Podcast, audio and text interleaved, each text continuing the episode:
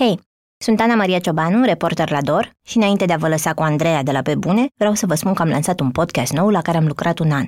Se numește Satul Mădălinei și este o poveste în șase episoade despre dragoste, sărăcie și costurile altruismului. Îl găsiți pe SoundCloud și în toate aplicațiile de podcast. Sper să vă placă! Podcastul Pe Bune e susținut de Unicredit Bank, o companie care știe cât de greu e să-ți transformi ideile creative în afaceri. Dacă ai deja o idee de afacere sau ești într-un moment în care cauți inspirație, intră pe romanian stories punct ro și vezi cum au reușit alți oameni ca tine.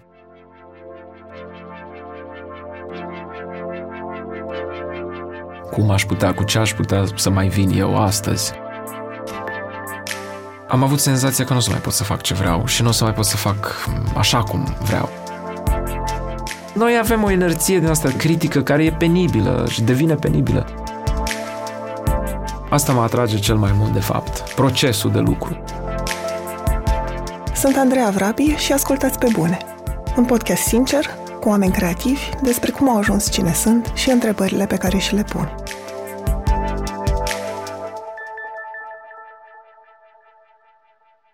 Mitoș Micleușanu este un adevărat artist multidisciplinar. Scrie proză și poezie, compune muzică și face cercetare sonoră, are proiecte de fotografie și realizează în fiecare weekend emisiunea Războiul Sfârșitului Săptămânii la Radio Guerilla împreună cu Iulian Tănase. Mitoș s-a născut în Ucraina, dar a crescut la Chișinău în fosta Uniune Sovietică. Încă de mic a fost interesat de artă, în special de desen și pictură, și pentru că era introvertit, a găsit refugiu într-o viață interioară bogată în povești. Ajuns în România după liceu, a renunțat la Facultatea de Arte de la Cluj după trei ani și la începutul anilor două mii, a pornit împreună cu vorul său proiectul Planeta Moldova, scenete umoristice scurte care prezentau realitatea trăită atât de basarabeni cât și de români. În prezent, este interesat să descopere cum mai poate fi spus ceva cu adevărat nou în literatură și în muzică.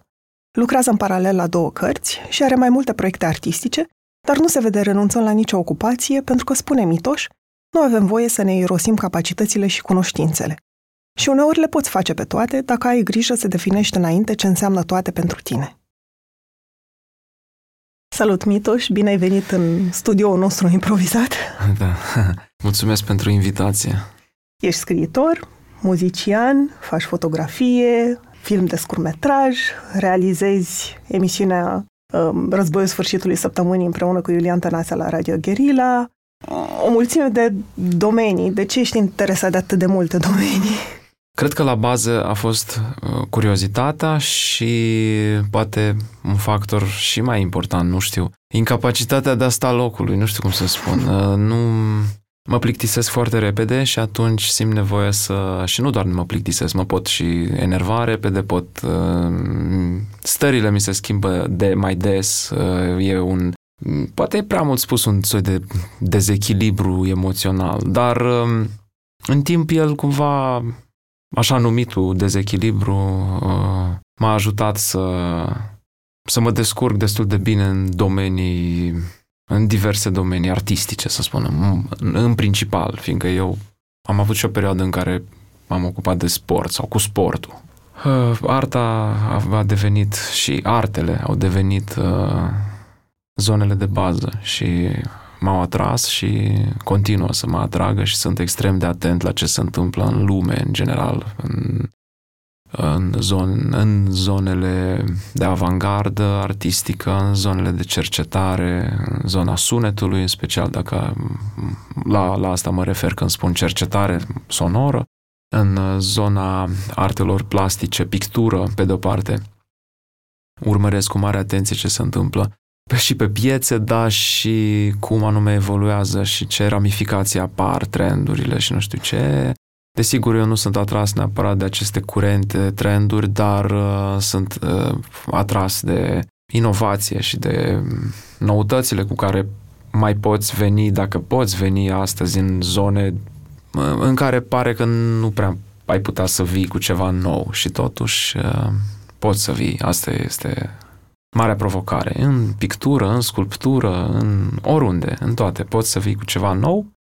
Cumva asta era următoarea mea întrebare, dacă e și un fel de provocare să intri în toate zonele astea și... Cum ai spus tu, și să vii cu ceva nou în ele? Mm, a fost, au fost momente în care poate, în care, da, poate că a fost vorba și de o provocare, dar în timp a devenit obișnuință și având la, având la dispoziție aceste domenii artistice, atâtea domenii artistice și zonele dintre ele, adică zonele de interferență, fiindcă eu țin foarte mult la modul în care se poate plonja sau se poate, la modul în care pot trece de la o zonă la alta și modul în care o anumită zonă mă ajută să fac asta sau mă inspiră. Dacă, dacă într-un anumit domeniu, nu știu, de exemplu, în sunet, simt un, că m-am plictisit pe moment sau nu găsesc o soluție sau o variantă, atunci trec la, să zicem, la scris, da. Și pe parcurs, undeva cu acel creier din, de la parter sau din subsol, acolo tot timpul rămân beculețele aprinse și când nu te aștepți, apare fie o soluție, fie. La fel e și cu scrisul. Cu scrisul e și mai ciudat, fiindcă eu, de exemplu, am acum două cărți în lucru de vreo trei ani în principiu.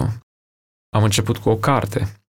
Am dus-o până pe la jumate, așa, fiindcă eu îmi fac și un film destul de clar cam cât ar fi, cam cât de mare ar fi cartea pe de-o parte și respectiv îmi dau seama, așa, mai mult sau mai puțin, cum anume gestionez intrarea în, în poveste, textul, ce se întâmplă și miza lui și respectiv structura lui și, ei, eu am ales din start să, să construiesc o carte așa, într-un stil oarecum clasic, așa, foarte simplu, non-experimental, ca, să, ca să-i spun așa, cumva în antiteză cu ce am făcut până acum.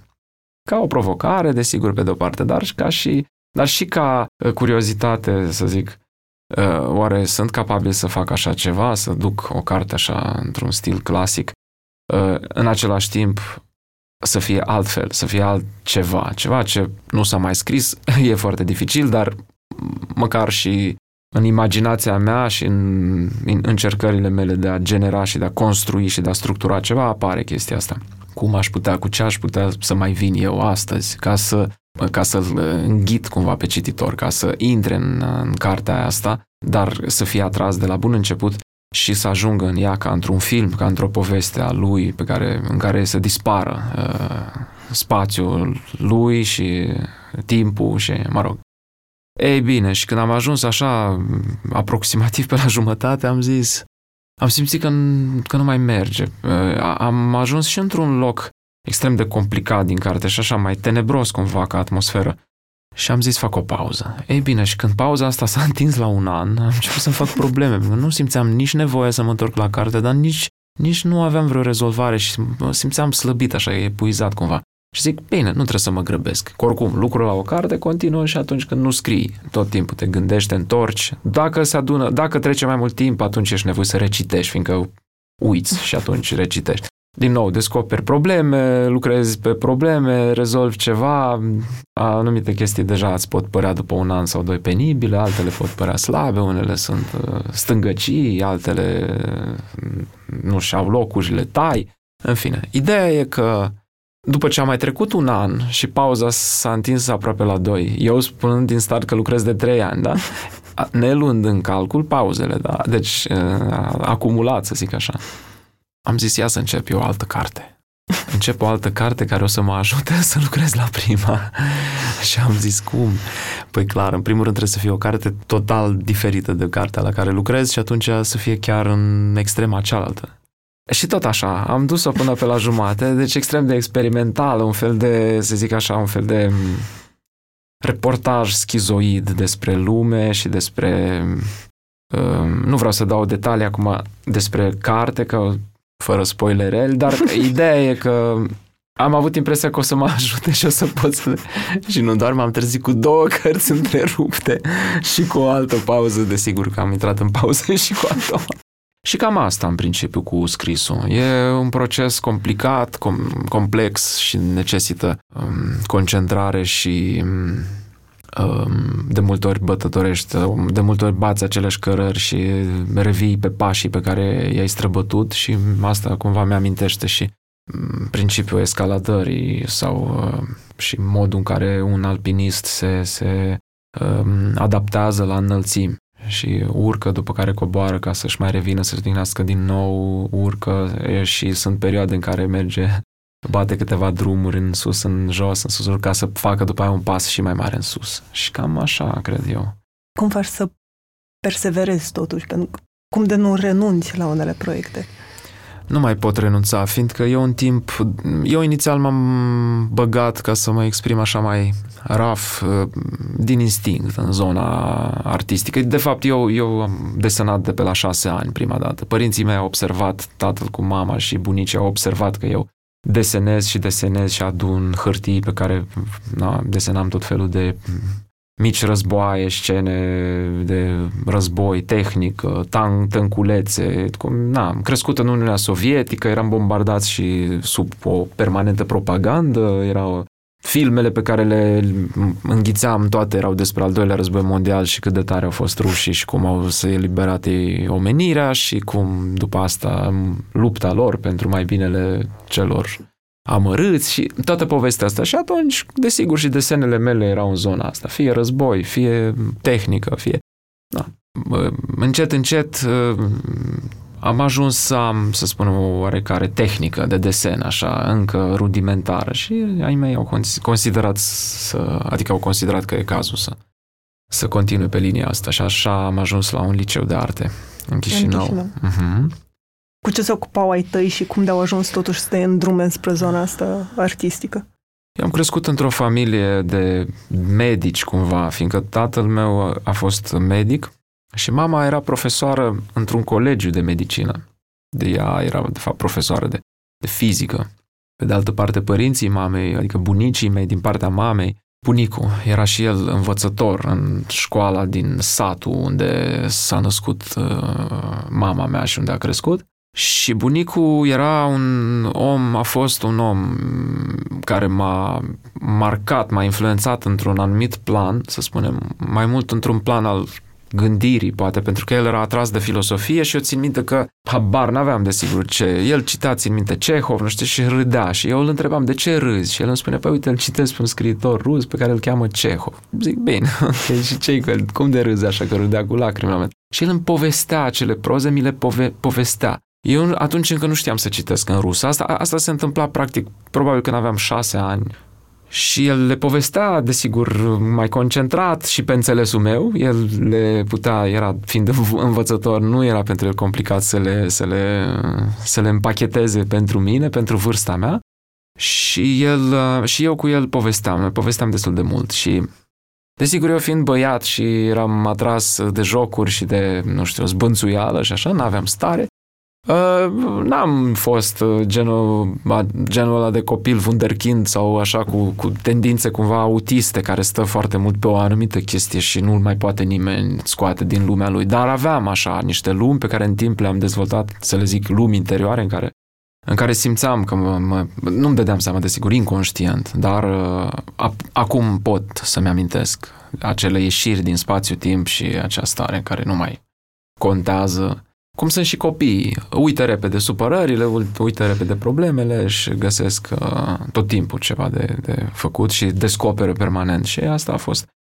Uh, copilăria, mă întrebai tu. Da, pentru că ai studiat la liceul de arte plastice. Da, da, da. Eu, eu am studiat. Bine, eu am fost la vreo trei școli, școli normale, care nu știu cât de normale sunt sau ar, poate. La liceu noi am mers... Adică am mers noi. E, liceul a fost așa pe parametri clasici.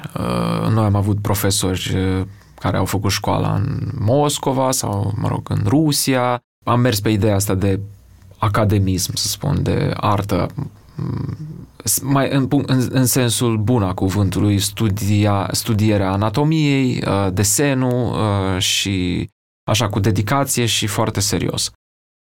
Eu nu făceam planuri atunci. Eu pur și simplu studiam, desenam. Erai atras de ceva anume? Nu am fost extrem de atras. În general, școala a fost așa pentru mine un fel de... Au fost puține momentele de reală plăcere. Poate mai degrabă comunicarea cu colegii sau cu prietenii, faptul că mai mergeam în... De exemplu, au fost și călătorii pe care le-am făcut cu clasa la... Petersburg, de exemplu. Da, au fost momente foarte bune, așa, dar în, în rest n-am perceput prea... Am perceput mai degrabă monoton, fiindcă eu niciodată la școală n-am reușit să stau pur și simplu și să ascult o lecție, să așa, eu aveam caiete și hârtii și desenam și scriam acolo. Deci eu aveam tot timpul... Oricum, caietele mele, chiar caietele de școală erau pline patruzeci la sută cu teme și așa și șaizeci la sută cu de-ale mele.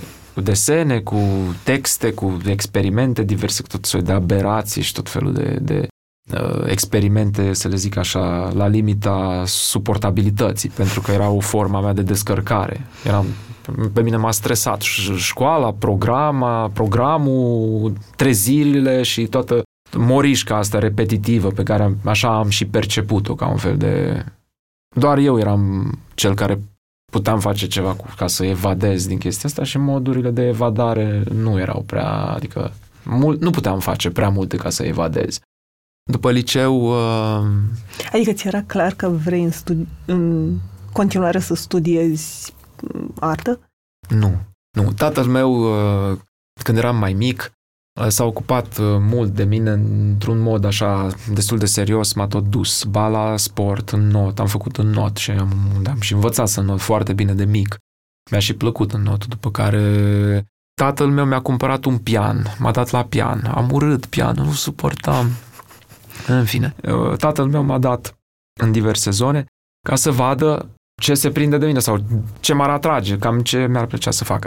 Iar asta se întâmpla chiar în paralel cu faptul că, adică cu dese, faptul că eu desenam. Eu deja desenam, dar el se gândea că să mai lărgească paleta cumva, să... Cred că asta a și contribuit la modul meu actual, să spunem, de abordare. Sunt convins, pentru că de multe ori am încercat să aleg, lovindu-mă de acele prejudecăți clasice și dogmatice, le-aș spune, că nu le poți face pe toate, domnule, că nu ai cum, că trebuie să alegi și că dacă nu bați într-o direcție, atunci n-ai... Dacă te dedici pe fiecare palier, în fiecare nișă, atunci când ai intrat pe o anumită zonă, îți dedici un timp cercetării zone, zonei respective, te uiți și cu mare atenție ce fac alții în acea zonă, ești curios și lași la o parte orice complex și orice chestiune din asta, domnule, nu sunt capabil, dar eu nu am școală în zona asta. Bine, poate în cazul meu nu e corect să spun că n-am școală. Eu am avut școli, mici școli pe care le-am făcut. Ele au fost niște rampe, niște momente foarte importante, așa, fundamentale. Iar mai departe, eu am învățat singur. Eu am continuat studiile. Studiile le poți face și în afara unei facultăți. Eu, de exemplu, când am mers la facultate în Cluj, în nouăzeci, prima dată, eu, la, eu m-am simțit la fel ca în liceu. Eu am simțit că, nu știu, mie îmi părea monoton, îmi părea straniu, trebuia să mă prezint, să învăț și nu reușeam, fiindcă eu am descoperit Clujul, am descoperit România, în Ardeal. De ce ai ales în Cluj să vii? Asta e o poveste foarte amuzantă. Deci, eu când am terminat liceul în optzeci și nouă, am intrat la arte plastice la Chișinău și acolo automat, exact atunci, în nouăzeci, în optzeci și nouă nouăzeci, atunci a apărut acest program cu schimbul de experiență și cu studenți basarabeni care au avut posibilitatea să vină în România la studii și era un concurs acolo că, nu, dacă acumulai niște note așa, puteai să vii în România. Când s-a evit posibilitatea asta, noi am avut atunci un prieten de familie care era, mă rog, un pictor, Gleb Sainciuc, care... Era foarte cunoscut în Moldova și nu numai. Și în...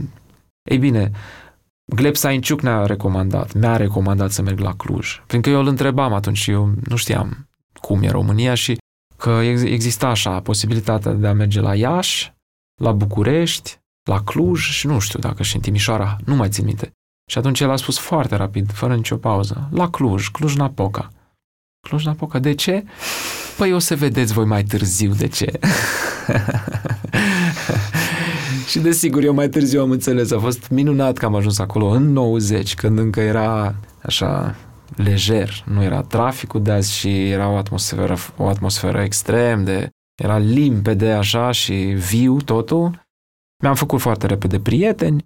Dar am din făcut... ce zone erau prieteni? Poftim? Din, din ce zone? Așa, din zona mai mult... din zona muzicii cei mai mulți și din zona artelor. Fiindcă eu eram la arte plastice și normal că primii prieteni au fost de la arte plastice și pentru că stăteam într-un cămin al conservatorului.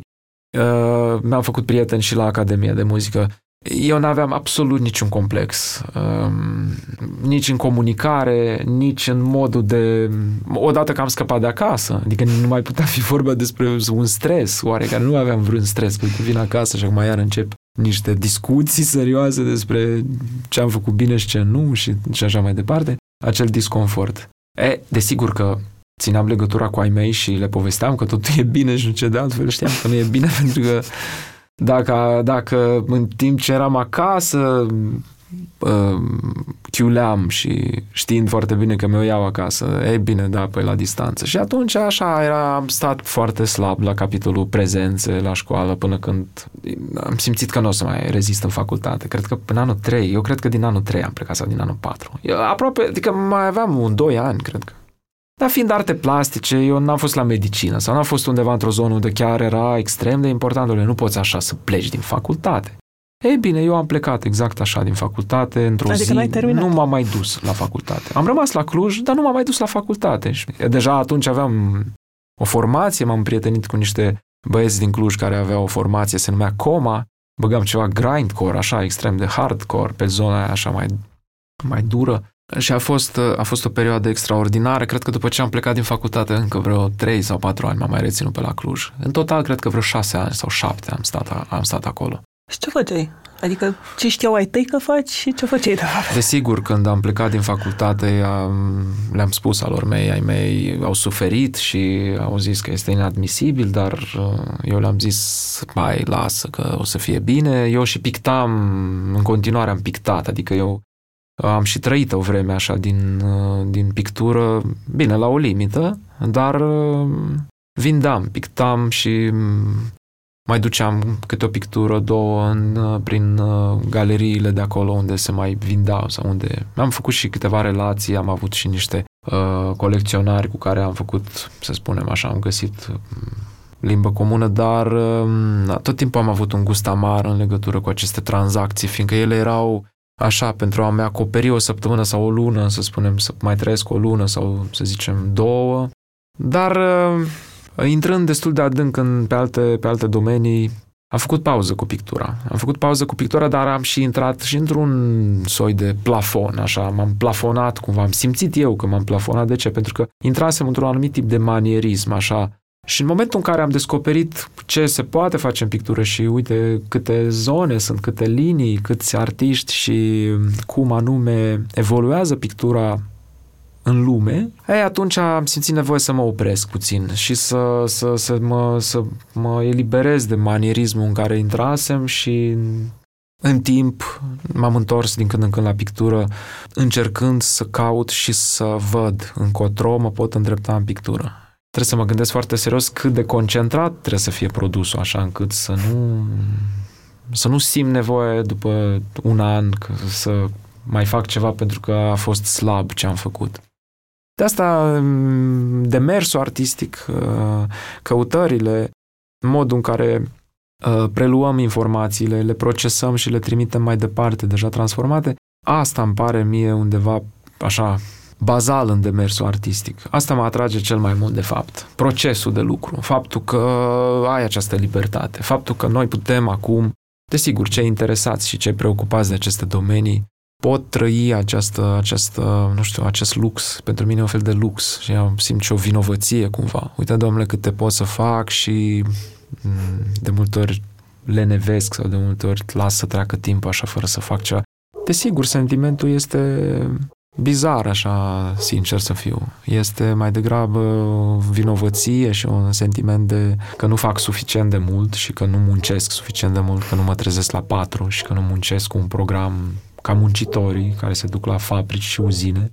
Și atunci vine cealaltă, mă rog, parte, mă refer parte din mintea mea care spune... Hai, lasă, că nu poți funcționa așa, că dacă ai avea un program și te-ar duce, ce ai face? Că ai nebuni sau ai face o crimă sau eventual ai fugi sau te-ai sinucide.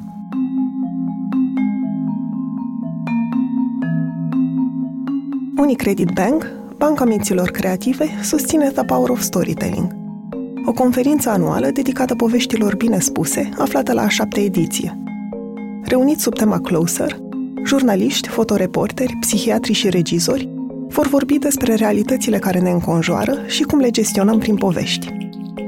Anul acesta, pe lângă cele două zile de conferință cu care și-au obișnuit participanții, The Power of Storytelling se transformă într-un adevărat festival, cu lansări de carte, proiecții, prezentări și multe alte evenimente ce vor avea loc timp de o săptămână, între șaisprezece și douăzeci și doi octombrie. Detalii și înscrieri pe the power of storytelling punct org.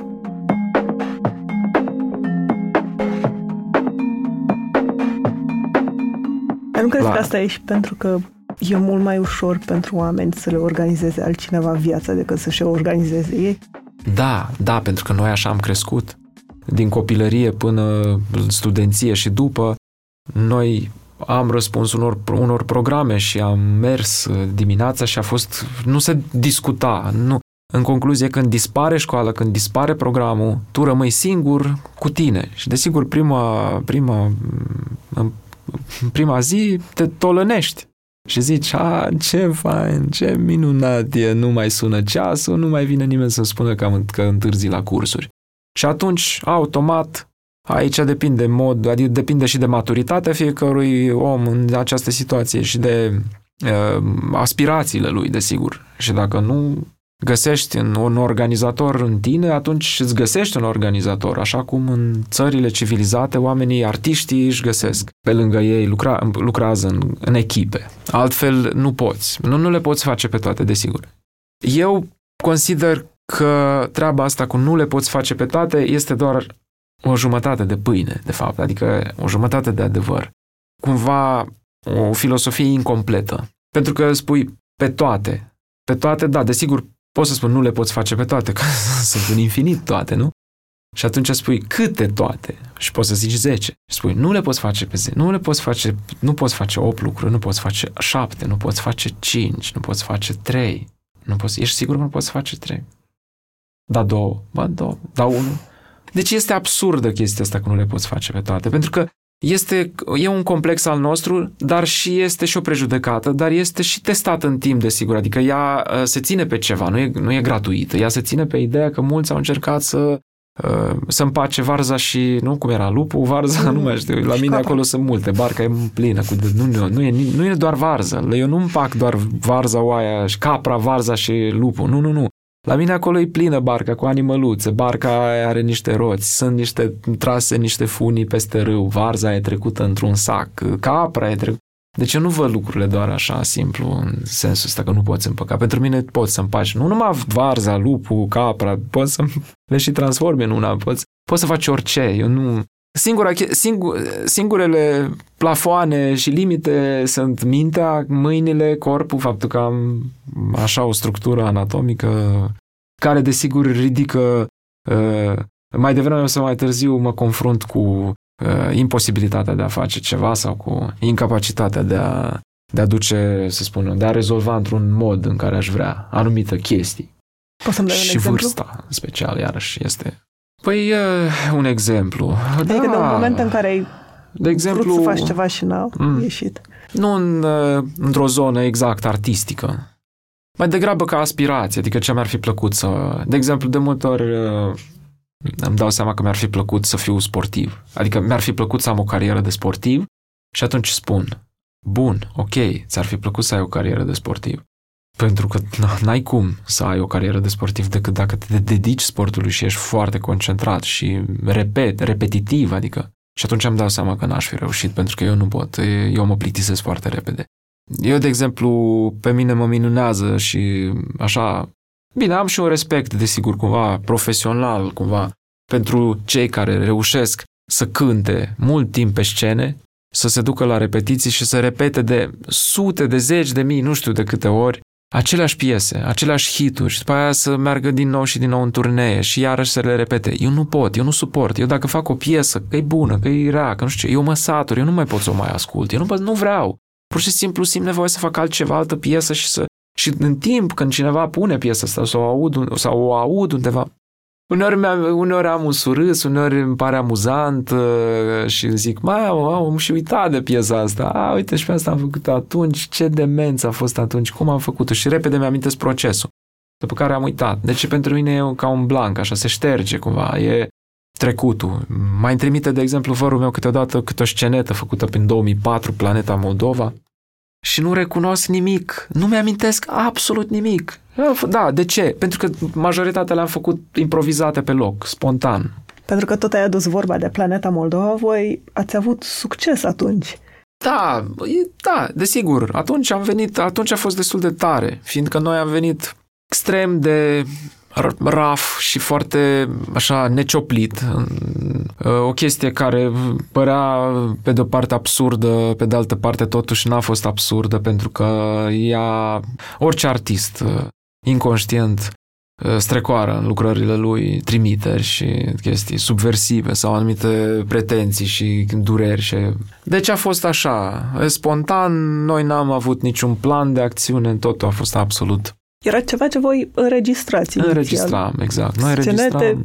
Și l-ați pus pe un site, pe Planeta Da, când Moldova. S-au adunat mai multe și am spus, mai, dar noi ce facem? Că noi deja ne-am plictisit cumva de ele, am zis, nu ne-am plictisit, râdeam, dar părea totuși e prea puțin să stea doar la noi în sertar, hai cumva. Și atunci am făcut site, ne-am gândit să, ce, cum îi spunem și am, s-a pornit povestea asta, a explodat. A avut un, mă rog, o rezonanță, după care am fost chemați, am început să fim chemați la televiziuni, în emisiuni, în interviuri, reviste, tot felul de chestii, ziare. Nouă ni se părea absolut dement că am zis, mă, dar cum? Chestiile astea chiar le, oamenilor le plac, toate tâmpenile astea absolut benibile. Cum? Ok, păi așa cum ne plac nouă. Noi de ce dracu râdem cu lacrimi la tot felul de prostii, stupizenii și chestii aberante, așa, de multe ori. Sunt multe tensiuni și oamenii ajung să, și, să se descarce și, practic, cred că așa au funcționat și funcționează aceste scenete, ca niște supape. Oamenii, pur și simplu, ajung să râdă ca proștii, într-o, fără să mai conteze de ce, așa exact cum noi, ca proștii, le-am făcut și am râs ca proștii. Deci totul e pe o descărcare, așa și pe, pur și simplu, pe... Nu necesită analize în plus. Ai publicat prima carte în două mii doi și până în prezent am încercat eu să le număr. Mm-hmm. Că n-am găsit o listă undeva, cred că sunt vreo șapte în afară de cele două pe care le menționai la început, care încă nu sunt publicate. Da, da, da, cred că sunt vreo șase. Mai este și o, este și o carte obiect, care nu e carte propriu-zisă, un milion de morți, care e mai degrabă un obiect în care eu am încercat să ne dăm seama ce înseamnă un milion, de fapt că așa cifra un milion nu zice nimic. Nu poți să vezi un milion de morți, dar atunci, dar eu i-am tip, am tipărit acele mici sicrie într-o carte, nu mai țin minte câte sute acolo, dacă sunt o sută, nu cred că sunt o sută de folii. Am văzut un blog. Este și blog, dar mm. inițial, deci da, a pornit, ideea a pornit de la un afiș mare. Eu, eu prima dată am scos la un plotter foarte mare, un milion de sicrie mici, scoase foarte mici, pe un, pe un singură foaie mare. Și așa, dacă te uiți de la trei metri, se vede gri. Dacă te apropii, avea să mm. văd acele mici sicrie. Era prea mare și, tip, și atunci am spus să fac mai bine, o fac o carte. E, în fine. Te Al... întrebam de... Spuneam că ai, ai publicat atât de multe cărți, pentru că voiam să te întreb ce e mai ușor, să publici cărți sau să faci muzică?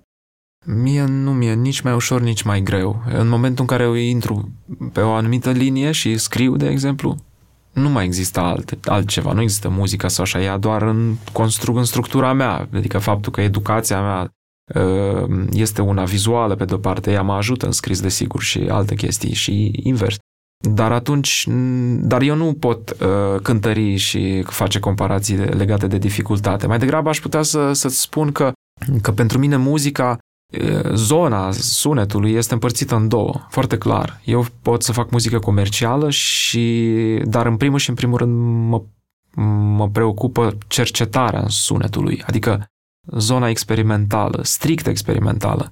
Eu cu asta mă ocup, am anumite sesiuni când asta fac. Stau și construiesc landșafturi sonore, diverse experimente sonore și le înregistrez. Și le adun într-un depozit, că eu sunt obsesia asta cu depozite, că am și bloguri, cred că vreo paisprezece, diverse aberații. Am la fel așa un depozit de sunete, de unde la un moment dat, după ce trece perioada de lucru, ca să pot după asta cu o ureche oarecum detașată să, să revin la ele și după aia fac o selecție. Dar și în scris, tot e ca o cercetare de fapt.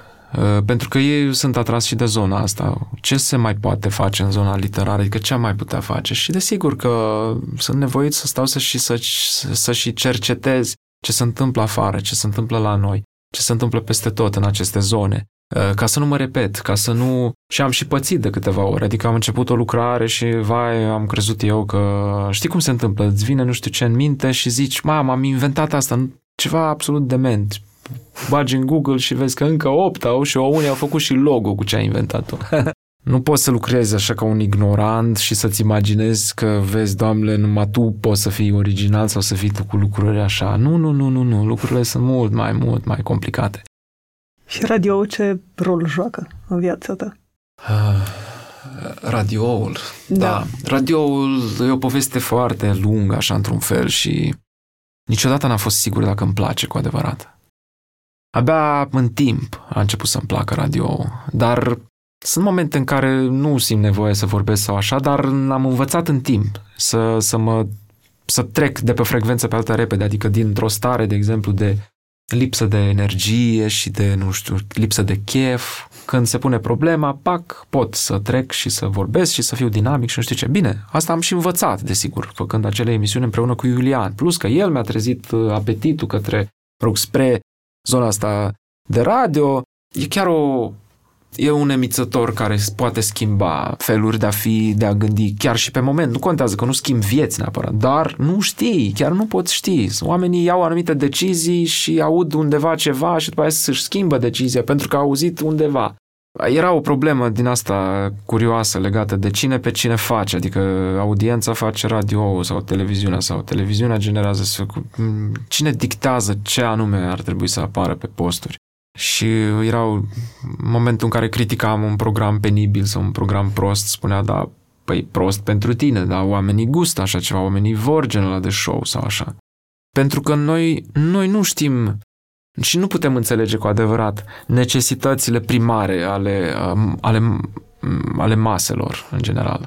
Masele fiind oamenii care chiar muncesc pe automat aproape, deci și care nu au neapărat o educație extraordinară, și care, cu siguranță, aspirațiile lor nu pot fi unele din, nu știu, extrem de fascinante, dar nici nu trebuie, adică e o mare problemă când ierarhizăm din punctul ăsta de vedere și considerăm că cineva, domnule, contează foarte mult să fie un program rafinat la televizor și nu un program primitiv. Dar dacă, dar dacă un om, după ce vine de la fabrică, vrea să vadă, nu știu, un, un talk show cu niște, nu știu, să zicem, fete din showbiz, care discuția este, să zicem, doar despre operații plastice, silicoane și sunt niște dansuri și totul e așa semi-erotic și după aia apar niște muzică cretină sau nu știu ce.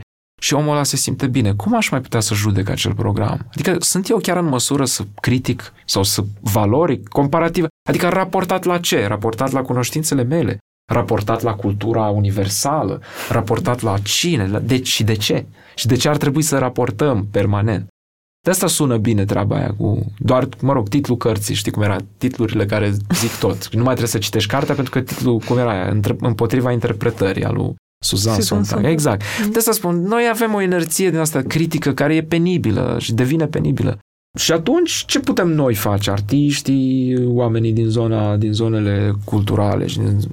lucra și munci pe fiecare pe perimetrul lui și crea, deschide cât se poate totul și suportat, desigur, în continuare condițiile dificile, veniturile mici și de multe ori așa spui că, a, gata, nu mai vreau să fac gratis nimic, mi-ajunge, am făcut toată viața și zici, păi dacă ai avea de ales între a nu face deloc și a face gratis, ce ai alege? Fac gratis, normal, nu? Decât să nu fac deloc, ar fi, înseamnă să mor, păi mai bine mor, ori, așa. Și atunci consider că nu e loc de lamentații. Cum se întâmplă, așa se întâmplă. Ai spus, nu mai știu exact în ce interviu, că necesită un efort mult mai mare să renunți la ceva decât să îți dorești ceva. Și eram curioasă la ce ai renunțat din punct de vedere artistic. Wow, nu știu. Eu nu cred că, adică eu cred așa, în ultima instanță poți să rămâi scriitor chiar și într-o situație dramatică în care nu mai poți să mai scrii nicio carte tehnică, adică obiectuală, nu mai poți să pui în raft mai mult nicio carte. Nu doar că nu poți să o pui în raft, Dar nici măcar într-un caiet, de exemplu, nu poți să scrii. Să zicem că ești imobilizat și dacă tu, tu ai scris până atunci cărți, tu vei rămâne cumva scriitor. Ele vor rămâne la tine în minte și nu știu ce. Deci înseamnă că, practic, nu putem vorbi de o renunțare. Dar dacă te referi la o renunțare de acest tip, de genul ar trebui să mă împac cu gândul că n-aș mai produce ceva anume din zonele de producție, să spun așa, în ghilimele. Dacă, dacă aș lua chiar pe rând lista, da? Și aș spune, aș putea să renunț la scris? Da, aș putea să renunț la scris. Ai putea să nu mai scrii mai mult de acum încolo nicio carte? Da, pentru că mi-ar rămâne alte chestii și aș le-aș face. Dar dacă aș putea renunța la muzică? Wow, cred că mi-e și mai greu, sincer să spun. Și automat, parcă mai repede aș renunța la scris decât la muzică. Numai că scrisul pentru mine e o zonă extrem de importantă. Adică eu încerc să spun și să scriu ceva, ceva ce n-aș putea în muzică să fac. Prin urmare, dacă m-aș pune încă o dată întrebarea, aș spune nu, cred că aș renunța mai degrabă la muzică decât la scris. Vezi cum e? Deci așa e. Foarte greu. Ai patruzeci și cinci de ani acum, uh-huh. ai familie, ai o fetiță de unsprezece ani, dacă mă înșel. Da. Și mă întreb dacă s-a schimbat în timp felul în care te raportezi la ceea ce lucrezi. Adică dacă ai devenit mai pragmatic sau dacă nu te mai iei la fel de mult în serios sau, nu știu, dacă locul pentru experiment în, în muncă îl faci cumva programat acum. Da, păi aș putea spune că am devenit un pic mai organizat, poate, într-un fel, după care, un pic mai pragmatic, cum ai spus, mai calculat în anumite zone, dar nu mult, nu mult și poate și asta e o formă de pragmatism, știi? Desigur, familia plus obligațiile, să le zic așa în ghilimele, eu nu le simt neapărat obligații. La început am avut eu așa o problemă legată de timp. După ce m-am căsătorit, după ce a apărut copilul, am avut un moment așa, mă rog, un moment, o perioadă în care nu, nu mai puteam face nimic, nu mă puteam organiza. Mai exact ar fi să zic, am avut senzația că nu o să mai pot să fac ce vreau și nu o să mai pot să fac așa cum vreau și va trebui tot timpul să găsesc momente în care să, să reușesc și să lucrez în timp ce suntem cu toții în casă și sunt chemat ca să rezolv o chestie și să mă întorc să, să continui de unde. Și am învățat să fac asta. Eu, de exemplu, nu sunt genul de om care are un birou al lui și unde se retrage sau un studio unde se retrage. La mine tot, noi suntem așa, la noi la grămadă totul. Deci când lucrăm, eu sunt cu căștile pe urechi, eu pot, eu am învățat să lucrez în condiții de haos. Cu scrisul, cam la fel. Dacă mă izolez undeva, dacă plec undeva departe și se pune problema să stau să scriu, nu, n-aș putea să scriu undeva într-o casă, undeva într-o țară. Nu, eu aș ieși să fac filme, să fac fotografie, să aș face sune, dar să scriu n-aș putea. Eu am învățat să scriu cu haos, să mă întrerup, după aia să reiau, după aia să fac muzică în timp ce scriu, am mai multe ferestre deschise, așa lucrez. Am avut criza de la patruzeci de ani, care a fost foarte dură. M-a, m-a ținut, cred că, vreo trei săptămâni, o depresie super nasoală. Eu nu știu dacă e corect să-i spun depresie, o cădere psihică, așa să-i spunem, un fel de o ruptură chiar a fost, ca o ruptură, pentru că am zis atunci și am înțeles foarte clar și limpede că s-a terminat tinerețea, de fapt, că nu mai sunt tânăr. Eu până la patruzeci de ani am crezut că sunt tânăr, eram, dar nu-mi puneam problema în general. După patruzeci, pe la patruzeci și unu, patruzeci și doi, așa, destul de apăsător și după aia m-am, m-am relaxat. Acum, de exemplu, nu mai simt niciun fel de problemă legată de patruzeci și cinci. Probabil că următoarea criză la cincizeci. Cred că așa, mai degrabă, din zece în zece, pentru că nu avem timp de criză la, din cinci în cinci, ca să nu mai zic din an în an. Nu e timp. Dar asta lăsăm mai bine pentru, pentru sumele, cifrele rotunde. Cum faci să nu-ți pierzi motivația să crezi mereu lucruri noi? În primul rând, eu cred că este o, o șansă absolut special așa, să poți să te trezești într-un, într-un spațiu, că percepi acest spațiu și poți să-l modelezi și poți să emiți uh, sunete care sunt înțelese de celălalt, decodate și transformate în cuvinte și gânduri. Deci noi suntem niște, în ghilimele, desigur, niște supersinturi, un fel de uh, fenomene extrem de complexe și, practic, uh, totuși fiind limitați din punct de vedere fiziologic, având totuși un deadline, în momentul în care te trezești că poți să faci mai multe lucruri și descoperi că le poți face și că ele chiar, ele chiar se coagulează, ele chiar capătă substanță și chiar au după asta au un anumit efect și după aia efectul lor se multiplică și după aia ele cumva au oarecare, un oarecare sens, capătă un sens sau chiar nu capătă un sens. Ele pot fi și niște repere negative, inclusiv ele pot fi și niște repere de prost gust pentru a străluci altceva, inclusiv așa putem judeca. Atunci mă simt obligat, simt, obliga, simt un fel de, cum să spun, um, un fel de... N-am voie, n-am, n-am voie să irosesc uh, capacitățile și cunoștințele.